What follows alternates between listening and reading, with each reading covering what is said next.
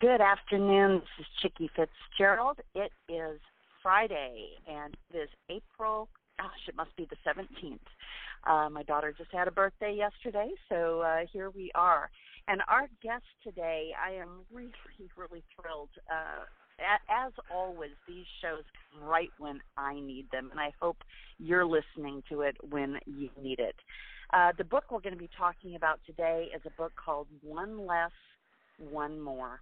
And the tagline is Follow Your Heart, Be Happy, Change Slowly. And I have not been known to change slowly in my life, so I have a feeling there are some special nuggets in today's show just for me. Uh, our guest today is Robbie Vorhaus. Robbie, did I pronounce that correctly? I normally ask ahead of time. No, that's right. Vorhaus, yep. Oh, perfect. Well, I love it when I get it right. Uh, that is not always the case. Robbie, well, first of all, welcome and and thank you so much uh, for sharing your heart with us today. And I'd love to just start uh, hearing about your life. You you have a very very compelling story uh, that really sets up everything that you've experienced since then. Why don't you share that with us? Thank you, Chicke, and it's I, it's great to be here. And my story, um, when I go to a convention I register as just a J U S T A, just a guy, um, because I think that I think that I'm just a guy um, who really, really discovered something very, very special, and that is how powerful we are as human beings when we choose to do the math and recognize who we are as individuals. So um, what I mean by that is is that there have been scientists say 100 billion people since the beginning of time uh, that have walked this planet. There are over 7 billion people on the planet today, and yet there has never ever been a human being remarkably like you ever. There's never been a human being that comes close to who we are since the beginning of time. And that got me thinking, even though I I did in fact grow up in a broken home. I did I was in fact homeless as a teenager because my parents split up and there was nowhere for me to go. Um, I was addicted to drugs. I was addicted to Valium uh, for 11 years. Uh, but at the same time, I always felt in my heart of hearts, even though I, I did not graduate um, from high school, I did not go to college. I always believed that I was born to do something special and that I had a choice. I could either go down the road with a lot of my friends or people that you know that I spent a little bit of time with on the street or um you know just people who who felt that they were losers or with people who had remarkable stories because of the courage of their choice. And that's how I've lived my whole life is that the courage of choice and am I willing not to listen to what people say about me? Oh you'll you'll never you'll never amount to anything because you don't have a right. college degree. Um or you know you you're never going to find a, a a woman who's going to love you because of your background. So for me Chicke I just said well the heck with it. I've always wanted to be a storyteller. I I started in um I became a paper boy. I became a darkroom assistant. I became a photographer for a newspaper in Philadelphia um, from that experience, I started to write and became a photojournalist. While my other friends were in college, I was working at a radio station in Des Moines, Iowa, then recruited to Kansas Mm. City to work in TV. And then I got the biggest break of my life in the in the 80s and uh, got to work for Dan Rather as his headline producer at CBS News. And uh, as as I write about in in my book One Less One More and and I'll stop talking here. I know I'm rambling. but um Dan said to me on my first day, "Well, how did you where did you go to college?" And I said, um I didn't. And he said, "Well, how did you get a job here among these Columbia, Yale, Harvard grads here at CBS News?" And I said, "Well, Mr. Rather, prayer and persistence." and there you go. He said, "You're my new best friend. Go ahead." Oh, that's wonderful. Well, you and I do. I I, was not homeless, but uh, I do not have a college degree. And when people look at what I've accomplished, they would never in a million years guess that I dropped out, especially when they get my bill for consulting, right? Like, how can you charge this amount of money? I once had uh, an attorney uh, say to me, you know, you charge more than I do. And I said, well, that's because my skill is very, very specialized, and there are a lot of people who do what you do, and and you know, so you do get get paid for the br- value that you bring to the table. Yeah. And you know, I'm fascinated uh, by your story, and no, you don't ramble, you story tell, right? Oh, you you're very. You're, my wife will tell you that I ramble, but thank you anyway, Chick. well, I love listening to you ramble if that's the case. Um, but no, I think it is so so interesting that you you know evolved through all all of these circumstances and figured out how not to let it hold you down. And, and I think that escaping that and escaping the defeatism and and you know this is something we we go through with uh, one of my children all the time that you know if if the words coming out of your mouth are you know can't and um, you know, even shouldn't, and and all of those negatives, um, you know, that it just piles up. And so you're right. There is math to this. And before we got on the air, you were telling me a, a brief little story, and I'd like you to repeat it because I think it's incredibly powerful. Uh, of looking at our lives as a math equation. Yes. Uh, my uncle David Kruskal, K R U S K A L, was Einstein's protege at Princeton and went on to run his department, uh, applied mathematics at Princeton. And his son Clyde is a professor of physics at uh, in Maryland. And I asked him as I was writing the book, One Less, One More, one of our thoughts for the cover would be uh, that we, if we could create a mathematical formula showing that the intention was, and that in for any problem in any moment, that you made the conscious decision to choose one less negative thing, and at the at the same time to choose one more positive, um, heartfelt, happy, anything that would move you in the direction of your heart's dreams and desires. So he he kind of laughed and he he, he said, I'll, uh, as a relative, I'll do it. And he came back to me a couple days later and he said, you know, we really can't because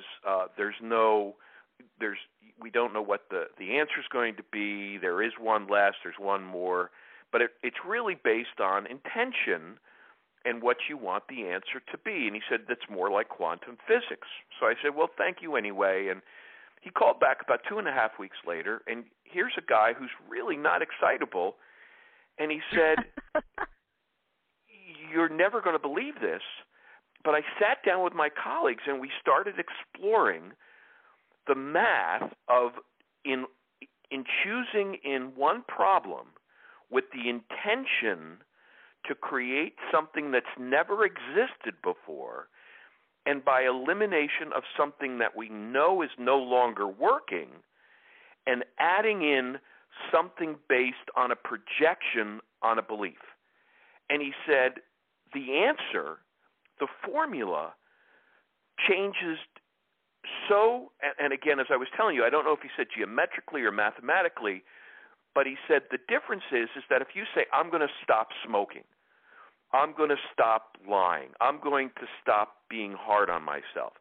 Well, that's okay. Um, that's a good place to start. But what then? What are you going to do? And instead, if you say, well, positively, I'm going to pursue my heart's desire, I'm going to pursue my curiosity. That's okay too but you're not taking into effect that you're going to feel afraid. You're going to feel resistance. You're going to get, as you said about your kids, you know, the can't and the shouldn't and the won't and it'll never work. And that's why I tell my clients and, and in speeches all the time is that the moment that you choose to follow your heart, you need to expect resistance. You have to expect criticism. You have to expect something negative because that's the way the universe works. And if you and if you don't have that, and I love my my I'm sorry for dropping names here, but my uncle uh, Bernard was Bernard Vorhaus was a movie director. He directed John Wayne movies. And his favorite quote is what he said that John Wayne used to say all the time is that courage is still being scared blankless. Right. And but still saddling up. Exactly. So, exactly. so even though you're afraid, so what and Clyde it's funny told you should pick you should pick that as your favorite because or he should pick that as his favorite because my daughter who I'm about to watch uh play softball had had told me already she'll be a senior next year and she says she wants that to be next to her name in in the yearbook. And which is I'm a no the um what does she want to have next to what? No the quote that you just said from John Wayne. Oh, you know And- it. Okay, great. Yeah. Yes. Great. Well, eh, but I didn't know it before she said that, and Oh, and my husband and I are huge John Wayne fans, so I was actually surprised that I hadn't heard that. But you're right, is you can't wait for all of that to get out of the way before taking the step in that direction. Right. It's being scared to death and still saddling up anyway. And Chicke, my second favorite quote, which, you know, again, I I I, I am a fan of yours. I, I I I did not know that you didn't go to college, and yet that just makes me respect you and and care for you even more. It's it's and admire you even more. Is you know everyone knows Walt Disney's quote that dreams do come true. Mhm. But what they don't know is that's only a part of the quote. The full quote is dreams do come true if you have the courage to follow your heart. Yes. And and that that's my that's the core of one less one more is Well, courage. I love courage. And I love that it is described as a 280 page manual of sorts for following your heart, having the courage to be happy, and guiding readers to bravely allow significant and sustainable change to happen slowly. So tell me how you went from all, all of this experience that you've described to actually penning uh, the book. Well, what I discovered is, is as a journalist, I would, you know, come on terrible accidents or hear of people who have had horrible things happen to them. And one of my early lessons was that I discovered was it's not what happens to you, it's what you do with what happens to you. Yes. And I was always, I was always amazed to hear people who said, "Yeah, I had cancer, but I, I kicked its butt, and you know, it was a great learning experience." Or, "Yes, I had a, a limb amputated," or, "Yes, you know." my husband left me, but you know, so what? It was his, you know, he was stupid in doing that, and I went on to meet this great guy. I mean, I was always amazed through the course of my life with people who had the choice, took the choice to either be victims, oh, I'm so sad, I'm so sorry, life's, or victors. People who have said, it does. I don't care. Okay, I didn't go to college. I missed a little bit, but guess what? I, this is what I am doing. And if I had gone to college, I wouldn't be here. So that's one thing. The second thing is, as a journalist, I was always, always captivated by people who enthusiastically did their job. It wouldn't matter if it was a baker. Uh, it wouldn't matter if it was a, a, a. There was. I met a guy who had founded a, a septic system, a, a septic company, because he was out of a job and started literally cleaning crap and discovered that there were things that he could do better and he wanted to support his family and he really loved that this this inspiration kept coming to him on how he could do it cleaner, better, etc. And now he's worth a fortune.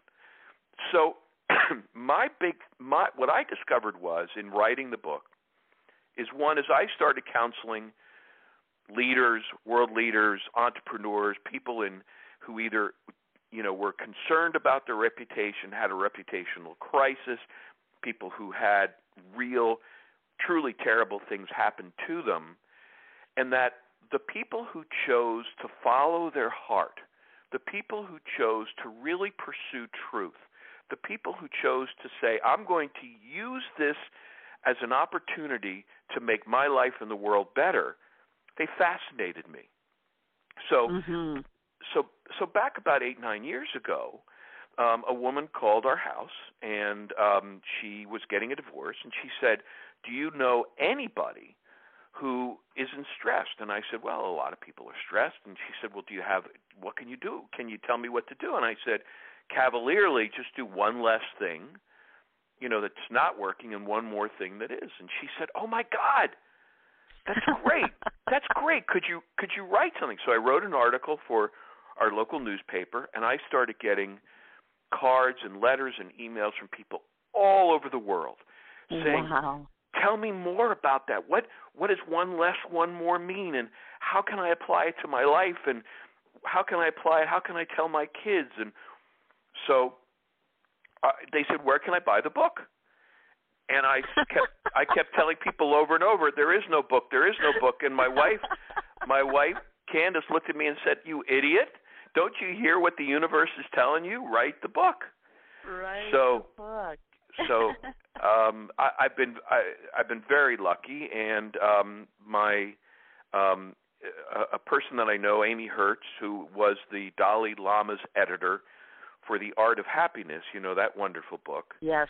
I um, you know, she saw the outline for the book and said, um, "You've got the first handbook on how to follow your heart that I've ever seen. This isn't a self-help book. This isn't a new age book. This isn't right. a, a religious book. This is legitimately a new genre for a book that it doesn't matter if you're a Buddhist, Christian, Muslim, it doesn't matter if you practice Zen or football. It's it's so individual for who you are and if you even want to consider that your purpose in life is to be happy and follow your heart. And she said, I'd like right. to edit it. She said, I'd like to edit it. And anyway, Chicke, the the bottom line is is that um, I had never written the book before. I wrote the book. I turned it over to Amy, thinking she was going to love it and just come back with some changes. she came back and she ripped the she ripped the work apart. I cried and cried for days. I'm not kidding. I said, I can't do this. This is anyway. I picked myself up, and it took me another seven, eight months, and I had got it back to her, and she said, "Now you've got the book." And um, Christie Brinkley, who is a friend, said that she's never read a book like this before, and asked if she could write, you know, the blurb on the back. Wolfgang Puck, right. the chef, who is a friend.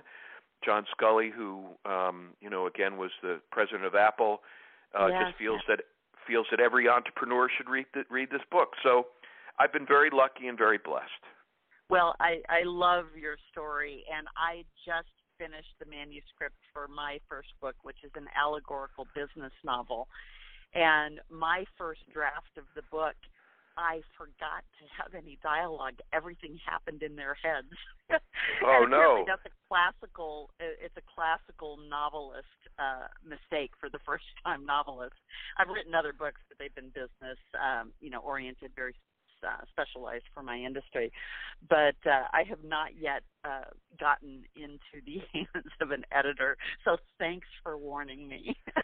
Well, but you know the one thing, Chicke, that's so wonderful about what you're doing, and, and you embody following your heart, is that it's so important that we we that you know Jon Acuff just wrote a new book, um, and I think it's called Starting Over or something. Uh, it's J O N A C U F F. It's just come out. It's a already a New mm-hmm. York Times bestseller. But in it, he talks about, and he's a wonderful guy, and he says exactly what I say in One Less One More is that if you don't follow your heart, you will never, ever know the depth of your purpose. And yet, just like you said, you have to, when you start, you have to let yourself be a tourist.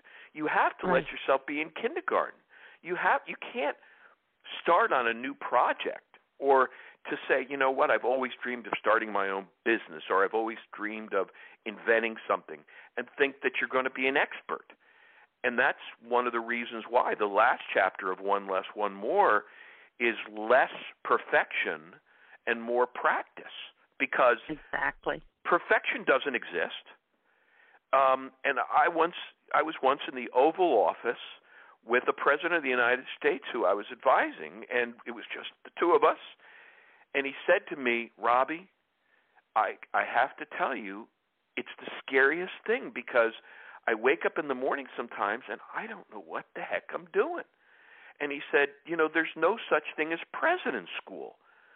And right. it was so fascinating to me that the president and I've heard this again, Chicke, and I'm sure you've you've heard it from your clients. Everyone, every person who is successful has this gnawing sense inside of them that they could be better or know more or that someone's going to discover right. them. And that's okay. Yeah, I thought I thought you were going to say just that that that we all have this fraud complex. Yeah, I mean, th- the reality is is that the universe is infinite. It is mm-hmm. infinite, and for us to think and to approach anything with the recognition, that's one of the biggest problems that um, folks who go to Harvard Business School or or who get MBAs from big schools is that the professors don't teach them, but they believe that now that they've got this MBA from this great school, they know it all, so they've got to go out into the world and apply it. And what my what you know what my friends at Harvard Business School said is that they wish that the, these these people who were getting their MBAs would listen because what they're taught is is all you're learning is the fundamentals and now you've got to be out and go out and be curious. Right. Right. Well, one of the things I love about this book is that you deliver a very, very profound message through simplicity, and, and that's an art. Um, and and I am just such a sucker for a, a book that is laid out as cleanly and and um, and again, it is a roadmap. So we've already talked about one less, one more uh, and you've already touched on many of the others. But but chapter two is about following your heart, and and again, these things are things that we do instinctively know. We should do less feeling bad, and we should do more feeling good, but we don't always know how to get there. So what what's the secret of that one? Oh, Chicke, thank you so much for asking me that question because you're already there. There is no there there. That's the beauty of one less, one more, is that in, and again, I lay it out in steps. And again, you, you actually talked about this in the beginning of the interview. You, you make the decision in any moment because this moment, right now, is the only moment there ever is. And you have to decide now, in this moment, do I believe – that I have the capability, the possibility, the willingness? Do I believe that I have the right to be happy? And happiness doesn't mean, you know, ecstasy, you know, to be, you right. know, ecstatic. It, you know, happiness by experts is described as as fulfillment and and serenity. So the question is is we need to recognize the issue is is that we need to recognize we're here. We're already here right now. Where we stand, where we sit, where we are is the last moment of our past and the first moment of our future. Where we are this this moment. And if we make the decision in this moment to become conscious, just to think, just to look, just to observe, and to make the decision that, yes, I will consider, I will consider that I can be happy and that I am going to make a choice now to move in that direction versus not being conscious and not thinking about what I'm doing or to make a conscious decision instead to be negative, to curse, to lie, to cheat, to steal, to be insecure, to be judgmental, critical, angry, whatever it is. And so when we realize that our life is moments after moments after moments, I mean, it, it becomes tiring if you think about it. And and that's the right. problem with so many things is that if you try to do so much so quickly, the system will break.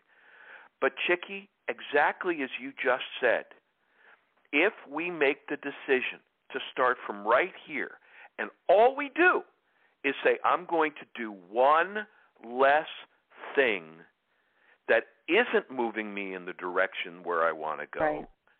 and I'm going to to attempt, I'm going to have the courage of choice to move instead into my heart and to pursue my curiosity to pursue my passion, to pursue what makes me feel good, just one thing, and then stop for today, you've now changed changed the course right. of the universe.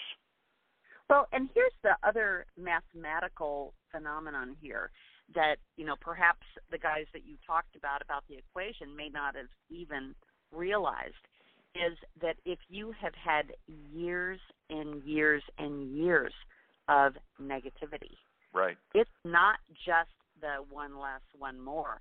It's that you're actually erasing. You know, each day you're erasing the impact of that negativity, and if you never were inclined to add anything positive into your life, then adding even one is is exponential, right? So the next one, uh, you know, uh, again, this comes very very naturally to me as as much as you knew you wanted to be a storyteller and you you knew what your gifts were i was born with faith. And and i'm not talking about the the spiritual kind of faith. I was born believing that everything would be okay. Now as i came to know my creator then that that faith had a, a face right? And right. had a personality and had, uh, in fact, many dimensions uh, of which I am still learning about. You know, 34 years after I, uh, you know, made that conscious choice in my life to be a woman of faith, that uh, believing isn't natural to everyone. And I happen to marry a man who he believes as long as there's money in the bank and he believes as long as he can see work coming for me or a publication date on the book or a project date um, but it's only been in the last few years that, uh, and the one thing I wanted to give him that I couldn't just bestow upon of him was that gift of faith. And and now he has it, and he can believe. And so the components of that is less fear and more awareness. So talk to us about awareness because that that usually uh, evokes in people just being more um, aware of, of what's going on around you and, and being more observant. But I suspect this goes deeper than that. Yeah, you know what you what you said. Again, I, I find myself shaking my head because I, I, I want you to keep talking. I want to keep listening to you more. Um, well, we get to do both, so uh, you don't yeah, have to well, sacrifice by talking. well, it's it's. I'm reminded that we're we have two ears and one mouth, and I really enjoy listening to to that. And and your husband sounds very pragmatic. What what's interesting is is again is you know there's a famous sculptor Henry Moore who was interviewed once by a reporter while he was carving out of one piece of black stone a magnificent horse and the the reporter said to him, you know, Mr. Moore, this sculpture is magnificent. You can see the the the the musculature of the horse. You can see the wind through the mane and mane and and but it's one piece of stone. How do you do it? And he said, I don't understand, you know, what you know all the excitement's about. I take one piece of stone and I just cut away everything that doesn't look like a horse. and you know, he he makes it sound so simplistic, but right. again, you know, one of the things that I write about in One Less, One More is is that you can't see the lawn until you remove the leaves, right? So yeah, you you you that's the one less part. And the the second thing is is for a lot of people, and me included, um, I have faith. I, I am I am also a, a person of faith, and for me, you know, again, when when I dedicated this book to the one and one less and one more, um, I was talking about you know my creator and and I, I feel very strongly about that. But again um when when you realize that so many people don't know what tomorrow's going to bring when you realize that so many people don't understand they say well what does that mean to follow my heart? Or what is I don't know what it's going to take to make me happy. And that's a very very real feeling and it, it's it's like oh, I've been sick for so long, I've been broke for so long, I've been single for so long, uh, um, I've been in this dead end job for so long. I can't just walk away. What do I do? And that's why one less, one more is so powerful, Chicke. And again, that's why I, I love listening to what you have to say, is because what we know today in this moment is we know today at least one thing in our life that isn't working. And it's usually right. it's usually not it's usually not what's what's happening in our life, it's the way we think about it. So we know that we don't want to be in this job anymore or maybe we don't we don't want to be single anymore, or we don't want to be in a relationship anymore, we don't want to be broke anymore. So we know it isn't working. But that's the work of one less, one more, is mm-hmm. to be able to listen to your heart. Courage comes from the Latin cor, which is heart, and age, the age of the heart. And we're so occupied with Facebook and television and gossiping and right. who did this and who did what and what's in the bank and what's that we're we don't allow ourselves to listen to our heart, to get right. quiet, to to say, well, what am I curious about? What is my passion? What what is it when I was a child that I always wanted to do that my parents said to me, "Oh, Chicke, stop that. You know you can't make a living at that." So after a certain number of uh, uh, so after a certain point of time, you stop, but you don't. The feelings don't stop. Right. So that's why I say in one less, one more. It's not a self-help book. It's not a.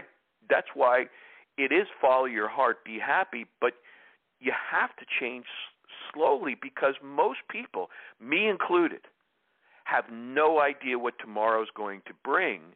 And even though I, like you, am a person of faith, and I've always believed, even though I was homeless and didn't, you know, didn't graduate from from high school and and and, and mm-hmm. was a drug addict, I still believed that my purpose was to help make this planet, humanity, and everything that I was involved in better than I found it. And that was a conscious choice. Right, but I think that that leads right into the next chapter, which says to prepare for this life of, you know, and again, you used the word happiness. My word for that is I live to be peaceful and have clarity of vision right. about everything that I do, right? Right. And and that preparation if you struggle with ego and can't just focus on the heart, um, you know, then you need less ego and more heart, which is what chapter four is about. And as you were talking about uh, relationships and, and people who are single, and I've got a number of uh, really, really talented, beautiful female friends who never got married or had a bad marriage early on and never got remarried. Right. And um, you know, and and sometimes because I've um, been married nearly 25 years, uh, I forget how that feels. But I can see the pattern when they choose a man who is high ego and low heart. Right. You know what the outcome is going to be. Of and course. My daughter, I, I keep mentioning her because I'm sitting here uh, watching her uh, practice uh, for her game. She is 17, has her first love, and they have not only zero ego in the relationship, but because of that, they have zero drama. And right. I think we we and you also talked about Facebook and all these all this drama that is constantly going on around us, and especially now that we're getting back into a uh, an election cycle, the drama is on high gear, right? But that's because ego takes over. Ego produces drama and doesn't let the heart speak, right? Right. Well, that's the yin and the yang. You know, Einstein said, Chicke, that you cannot solve a problem with the same mind that created it.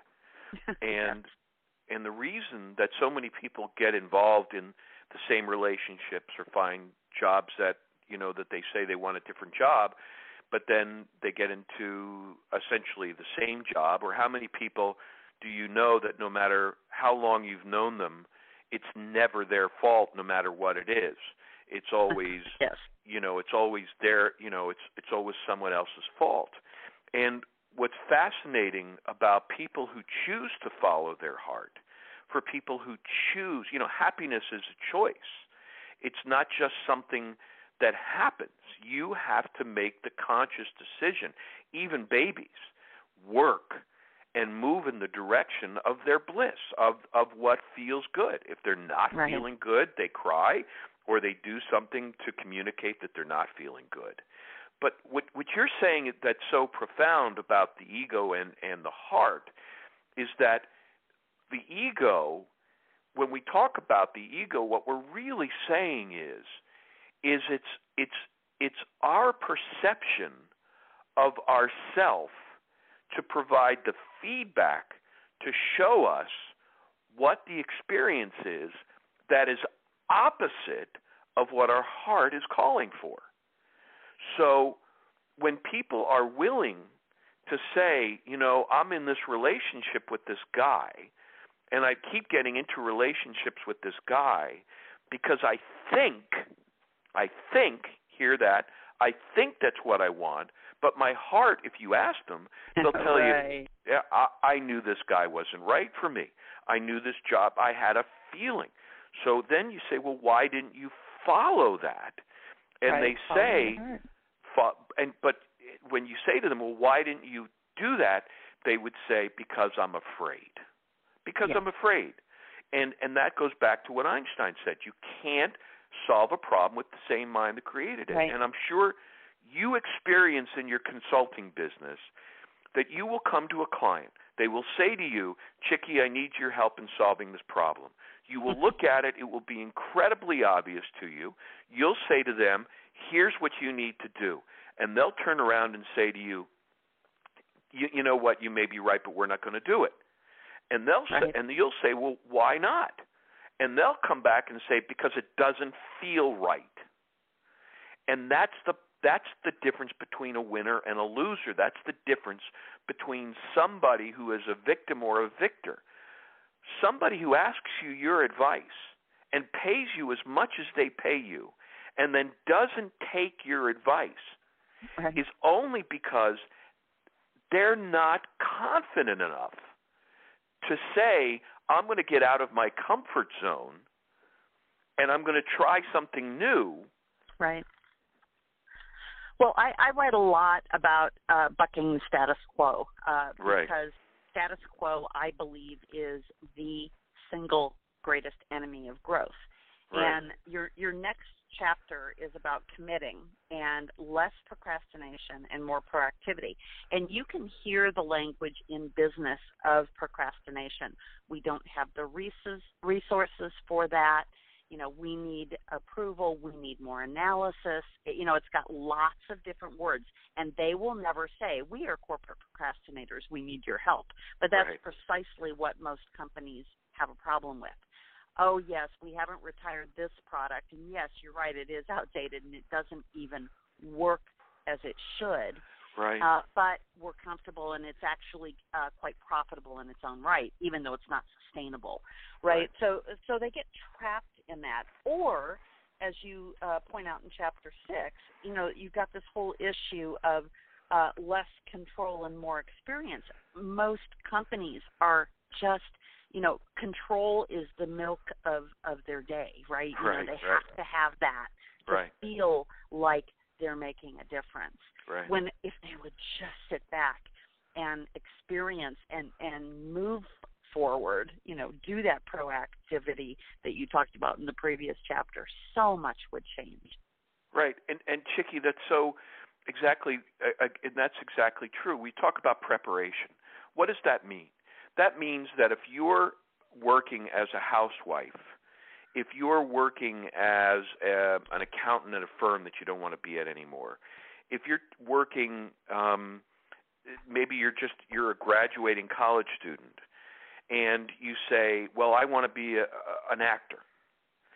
So you say, "Well, I can't see how I'm going to get from where I am to being an actor, so I'm not going to do it." I live in Ohio. I live in the mountains of Colorado. I'm far from Hollywood. I'm far from New York.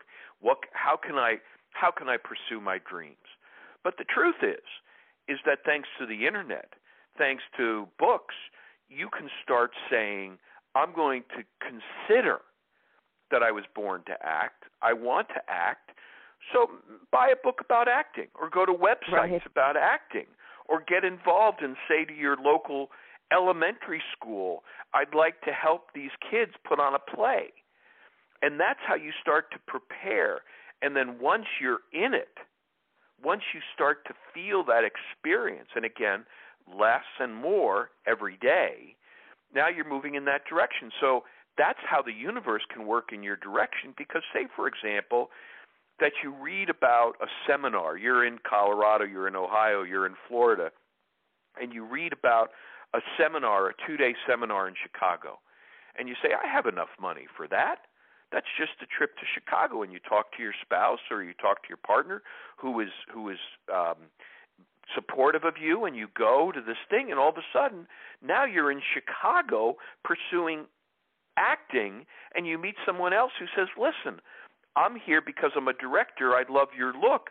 Would you come out and audition for this in LA?"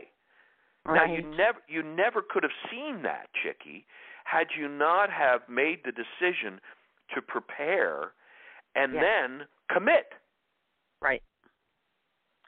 And I'm going to jump on to number seven because I, I think that this this one is really really important about raising the stakes, less hoping, wishing, and trying. Which the person who wishes that they could have been an actor, Right. um, but but never does it. Right? Right. The things that you just talked about. So less hoping, wishing, and trying, and more doing. I mean, my son will say to me, you know, I'm going to try to get better grades. It's like, no, just do it. right, Just exactly. do it because to get all the things that you want in life, you need to get good grades right now. And you know, he's only in the eighth grade, but we're you know trying to prepare him for next year, where it actually starts to matter, right? And and you know, I, I'm going to jump again ahead, and because you're so good at at uh, making up for my jumping ahead, um, that number eight is is this ultimate challenge of less blame and more accountability. And back to being a parent, um, you know, when the child is constantly blaming it, oh, my teacher didn't write it clearly on the board, you know, the dog ate my homework. Well, we don't have a dog, son. Oh, yeah, well, it was the cat, right? Right. Um, so, so this whole issue of actually doing and Right. having more accountability every day, and removing the words hope, wish, and try Right. from our vo- vocabulary. And I mean literally going in and rereading your emails. And I read my emails, even the shortest ones. I read them probably five times before I send them. And I spend an enormous amount of time crafting the words because I know that's important. So talk to us about that. Thank you. Well, that's what it sounds like that you're a very intentional person. So that means that you know what you want and you move in that direction and you want to make sure that I mean you understand that every word has an energy attached to it, that every word coupled with another word, they're all codes, right, for Yep. for for what it is that you're trying to communicate. Communication by definition is shared comprehension. So most people don't consider that they they spew out information and they tell you things, but they really don't want you to comprehend it. They want you to hear them, but then they get upset. And in all communication, we know um, one of the things that I teach over and over and over again is if something is really important for you that someone else understands, they don't get it, it's always your fault. You have to take responsibility. If it's important that someone else understands your point of view, so yelling at them, screaming, stamping your feet, getting upset is not going to help them to understand it. So what you have to do is you have to be more like you, Chicke, and and and help people and say, I want to make sure that these people understand what I'm saying. I'm going to craft my words. And going back to your son, here's an experiment that I do almost every day, um, in whether it's a speech and I write about it in the book, is have your son pick up a pencil. Now ask him to try to drop that pencil. He'll drop the pencil, and you'll say, No, you didn't hear me. I said, try to drop the pencil. Maybe he'll drop it again, maybe he won't. But by the third or fourth time, people understand that you either drop the pencil or you don't.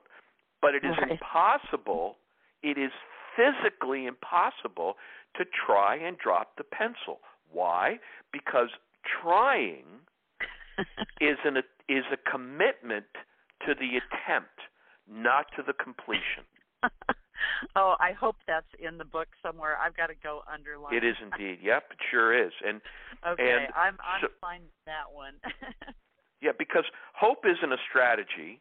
I exactly. one of the things I write about in the book is I say, how would you feel if you got on on an on an airline and the, before the plane took off, the pilot gets on and says, "Welcome to Hope Air. We hope that everything's okay, and we hope we can get you there." You're, you know, it's not you're not going to have a lot of confidence. Right. I'm going to try to get you to San Francisco. Uh, I want to try to get you to San Francisco. I hope we get there, but who knows? I love that. I love that. Well, we've already talked a bit about. I mean, this whole thing is about choice and less of the worst things, more better.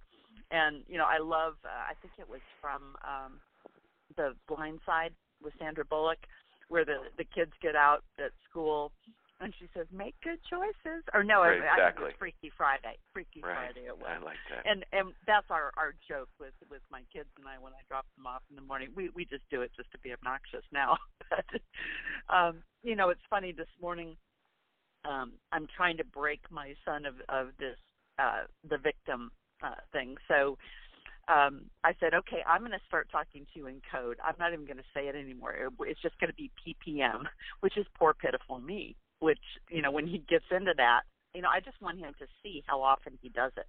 Exactly. And and so, you know, again, that we have to sometimes help, particularly the people we love, and hopefully the people who are listening to this, the leaders, you know, whether it's uh, female leaders from the Executive Girlfriends group or, or people who just happen onto this show from listening from Blog Talk Radio or iTunes, that we have to help those that we love, and those that work for us should be people that we love. We love yep. to be with them. We love their intellect. We love right. their curiosity.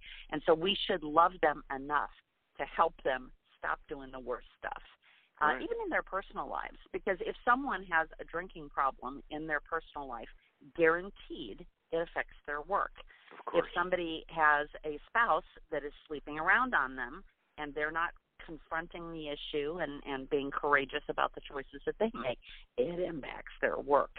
Um, and we talk about this a lot in the Executive Girlfriends group because many women's groups are only about you know the technical things about business and we're about the whole life right, right. you are an yep. integrated person yep. because you, you can't separate the personal you but I, i'm really intrigued by chapter 10 in your book you alluded to it earlier this issue of mastery and less perfection and more practice right well mastery is is something that when you ask anyone who has mastered anything, they will tell you that all they have gotten to the point of is that they can do what they're doing well enough so that they can discover more about themselves and the universe, which is why a black belt uh, in karate um, is get, given to a master. But what it signifies is is dirt um, and the the longer that you are a martial artist, the dirtier your belt gets until it becomes black.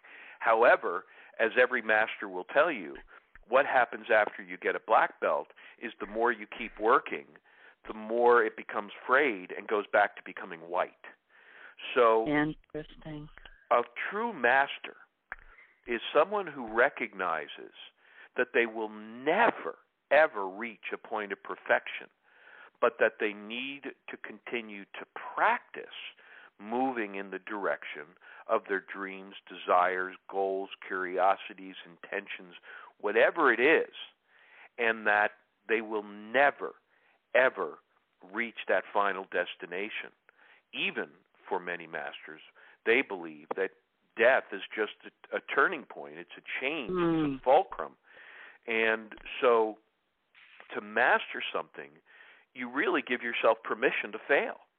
You really give yourself permission to to do exactly what you were saying about the dialogue in the head instead of writing the dialogue on the paper is eventually as you keep learning things you will begin to master your craft and then once you've mastered it then you can articulate your point of view and someone will come back to you and say, "Really, I was touched by this," or you'll be somewhere, and another thing will inspire you that will get you off on another direction.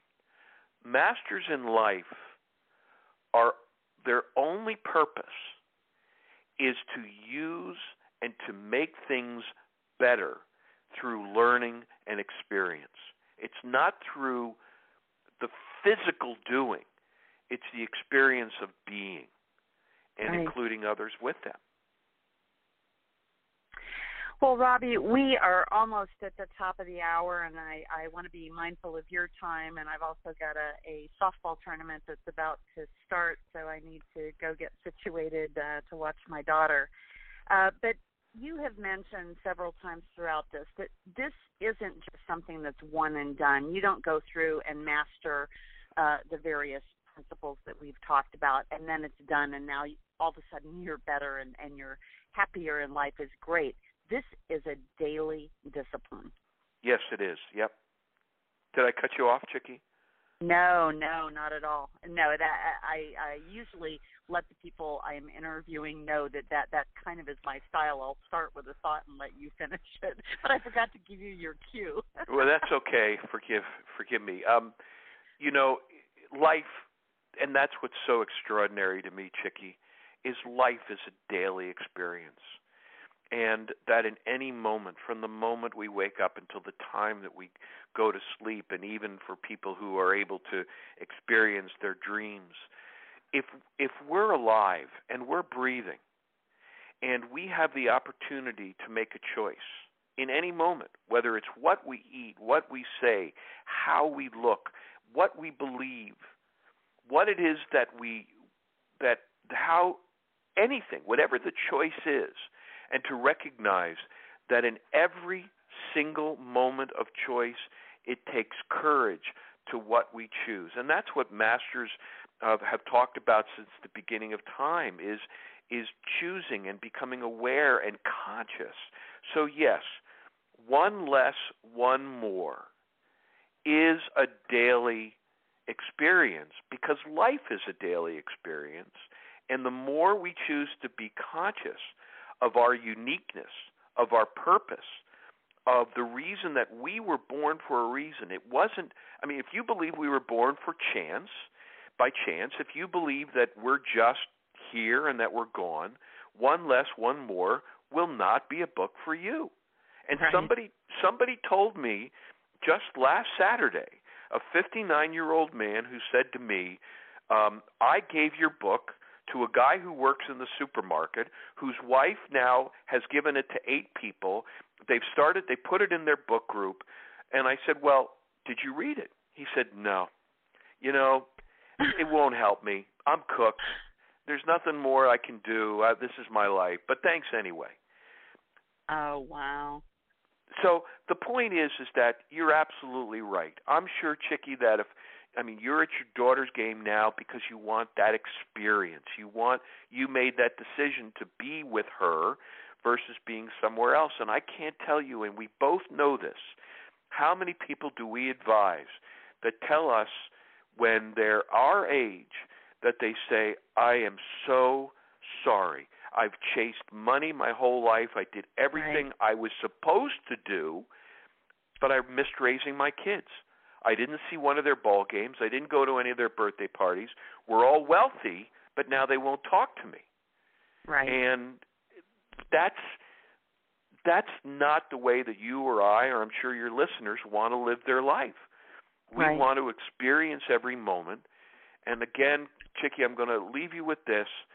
Whose life are you living? Whose dance are you dancing? Whose breath are you breathing? And if it's not your song, if it's not your story, then whose is it? And why do it? Absolutely. Robbie, thank you so so much. And uh, as as always, today's show was was a tonic to me. and uh, my my husband always asks why I continue to do the show because we used to have uh, a lot of people who called into the show uh, from the Executive Girlfriends group, and for a whole bunch of reasons, uh, the group has just kind of taken a different direction.